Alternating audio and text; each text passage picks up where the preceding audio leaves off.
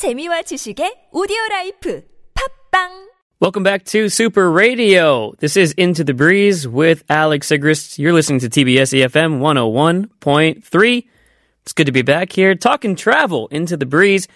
And I am someone who is going to be representing the foreigner perspective on travel, just kind of walking through the different cities of Korea. One of the things I like to do for sure is even just take a day trip anywhere out there. For those who don't know, I've been in Korea for about 10 years. I was a teacher, a graduate student. Now I guess I would call myself a radio personality, travel blogger, and I, I love to get out around this country. So hopefully every week I'll be sharing something new that you may have never known about this great country and also the places inside of it, some of the small things that you may never have even like thought to think about. That's why I love just coming in here and letting my mind flow a little bit, letting it come out. And yeah, so let's go on a journey. We're going to all these different parts of Korea because uh, it's the fall and we, we've been to the south. We're going to continue going south today, but we've been able to go through, you know, Tongyeong and Geoje Island to Busan. I, I love the beach. I'm not going to lie. This is where I usually end up. But today we're not going to go to a beach location. We're going to a place called, you know, this is not like a special location that you never heard of, Daegu. Daegu is known for a lot of things. Daegu is known for the apples it produces. A, hotter region of Korea means you can have these delicious red, juicy apples that come from it. Also known for its Chimek Festival. The Chimek Festival that happens in the spring, or excuse me, in the summer, is uh, one of the things that I haven't done yet personally. It's one of the things that every year I'm like, I gotta go, I gotta go, I gotta go. And inevitably, something comes up at this time, and I just have not made it to the Chimek Festival. So, if you've ever been there, of course, you know I'd love to hear your stories as well. But I, I've never been, and that's maybe a goal for 2020 for sure. Before I get into the traveling about Daegu, I will say most of my knowledge that I got from it, um, rather than just being down there, is from a friend of mine named Daniel Bradley. Danny Bradley was someone who was on a previous program that I was hosting called Line 6, and he would do the travel segment for that program. And he was from Daegu. He lived in Daegu for most of the time while he was in Korea. Then he moved up, and all he said was these amazing things about it. And so eventually, you know, I, I decided I myself have to go try it out. But he told me all of the stories about where to go, about what to do, about what the people are like down there, what the foreigner community was like down there. He was really in touch with nature because he was a photographer. And it's a wonderful place for anyone who just wants to try something different, get to a different part of Korea, travel to a different part, and possibly even live in a different part of Korea. So, just some quick facts about the fourth largest city in Korea, the third largest metropolitan. There's about 2.5 million people out in Daegu, so it's a big city. You have textiles, metals, machinery. Uh, I believe it was electronics that made it a strong industrial development center back in the, I want to say, 60s to 80s, maybe. And there are subway lines, which you'd be like, oh, who cares, Alex? What does that mean? It means it's big enough. Uh, if a Korean city has subway lines, at least one that goes to the city, that's the indication that it is definitely more of a developed city. It's one of the bigger cities in Korea. So it's got two subway lines and another one that's kind of more like a like a monorail line up there.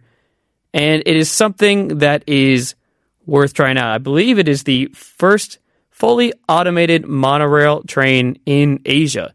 That third one, the highest and first fully automated monorail train in Asia. Asia. But let's go ahead and get into the travel part because that's really what it is about if you're someone who enjoys climbing, it is the fall. I figure we start with this one right here.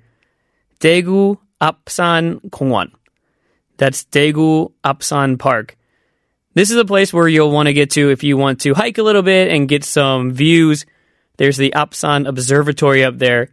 Uh, and in this park, you have a couple of different mountains, including San Song San or Sansong Mountain, as well as Daedok San or, or Daedok Mountain. And you're it, this park is located in the valley where these mountains kind of converge into one nice eco park, if you will. Uh, and you have places to walk to, but also, like I mentioned, if you can uh, go up to the Apsan Observatory or even do a nice ride in a cable car up one of the mountains. It's uh, about a one, one and a half hour uphill hike, or you can just, you know, use that cable car if you're not into that as well. Another place, though, that, that I've personally been fond of is Palgongsan Chayon Kongwan, which would be Palgongsan National uh, Natural Park. This is a little bit outside of Daegu, to be honest. I guess we're going outside of Daegu, but the Daegu area is where we're focusing on today. So, for anyone out there who's never been to this area, this is a, a park that has a lot of different large rocks and, and, and valleys. And in the springtime, you'll get azaleas out there. But of course, in the fall, which is my time to be out in the mountains, this is when you get all of the, like I said, this time, the leaves starting to really fall to the ground down there. And it is one of the more beautiful places to be in autumn. You're able to go and go on this, it's uh, about 16, 17, I think 16 and a half kilometer long road through the park as well. You'll get some beautiful fall leaves as we, you know, now falling to the ground. But uh, you have this, and of course, Palgongsan, Palgong Mountain is, uh, it's just one wonderful place down there to visit. I think that's one of the first things that I knew about Daegu, but sort of shocked me when I figured it out. You know, when you think about Daegu, you just think of a really hot city in, in the middle of Korea, well, the southern middle part of Korea, away from the oceans. But of course, it's surrounded by mountains and great for hiking. And when you get out of the hot summer, this is really when it shines, I think. And like I said, even though I kind of want to go to the Chimek Festival, the chicken and beer festival that happens in the summer, really the best times to go, in my personal opinion, would be spring or fall, sometime around that time. Uh, there's a lot of other places that you can go to as well. The uh, Daegu Duryu Kongwan or the Daegu Duryu Park is there as well. Uh, it's at the home to Daegu Tower, which is the tallest observation tower in Korea. It's a nice place. You can just get a view of the city. You've got a lot of different facilities there as well, including you know soccer fields, baseball fields.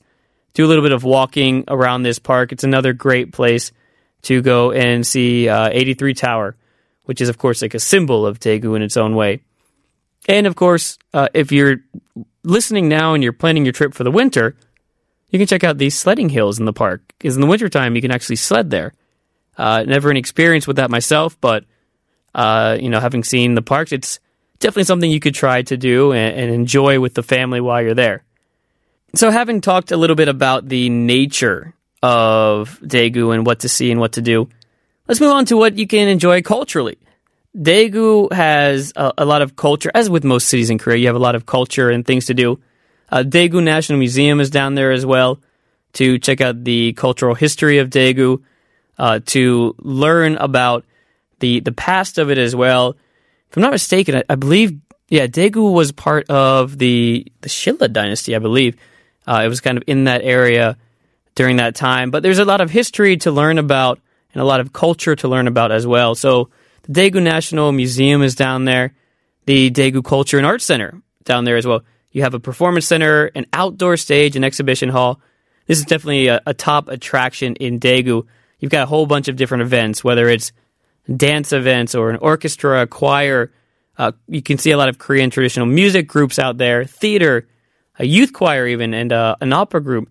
Plus, you get to see lots of local artists when you do it. So, do check that out. The Daegu K Open Air Music Hall, Korea's largest single music hall. Um, it's out there in the open. It's definitely worth uh, hanging out and seeing a performance.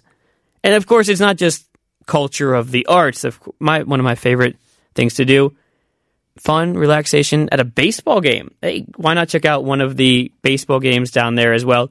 It's a new park for the Daegu team as of 2016. You got tons and tons of seats. They like two and a half times. I believe it went from a 10,000 seat stadium to about 24,000 uh, seat stadium. So another great thing to do while you're there. One of the things I love to do in Korea, and it just makes it a little more fun, is to go and take a vacation based on your favorite baseball team. And mine, I don't know, can I say this? Am, am I giving away my allegiance? I do have an allegiance to the uh, the Giants, Busan's team, because it's just the first game I went to, and I actually made a trip. It was a two day trip. We went to Ulsan to see a game, which is the secondary home stadium of the Giants, and I, I made the trip just to see it. So I might do it again next year when I if I, if that festival matches up. I'm thinking maybe I should go if the Giants go and take on Daegu in Daegu. It's kind of fun to go there with your jersey, your favorite team, and cheer in the away side of it. But anyway, that's just one thing. Not everyone's a baseball fan, there, but if you are a baseball fan, you happen to be one. I think that's something that's worth checking out as well. There's also a spa out there. If you go to, uh, it is a company's name, so I can't just use it, but there is a really cool uh, spa down there as well. Maybe do a little bit of a search online and see what you can find there. But I believe it's four floors. I've not been to this one myself, but a four floor spa that's worth going out to over there. Now, let's just kind of wrap it up that I leaving this at the end because it is it's a larger section but not in the fall because there's a lot of festivals out there, but unfortunately uh, a lot of them do take place more in the middle or I guess end of spring kind of. They mentioned the Chimek festival happens right there in summer. It's pretty hot though, but what's cool about it is they do have some cooling cars. They call it. Uh, you can get your refreshing drinks, have some chicken, watch some performances. The every year I look at it, the performance names get bigger and bigger and bigger. There's definitely K-pop bands that do go there.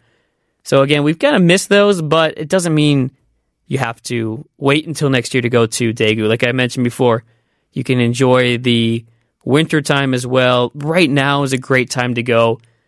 Uh, there is a couple of food recommendations. If you do go down there, go to uh, get some gukbap or ttaro gukbap as well. Those are some great things to have and some of the bakeries down there are very popular. So hopefully, anyone out there listening, you've got a chance to go and try something new, try something a little bit different now. This is maybe your first time thinking about going to Daegu. I do recommend looking at it as a fall, winter, even summer, spring destination. So this was Super Radio, Into the Breeze with Alex Sigrist. Thank you for joining us today, and I will see you at a new destination next week.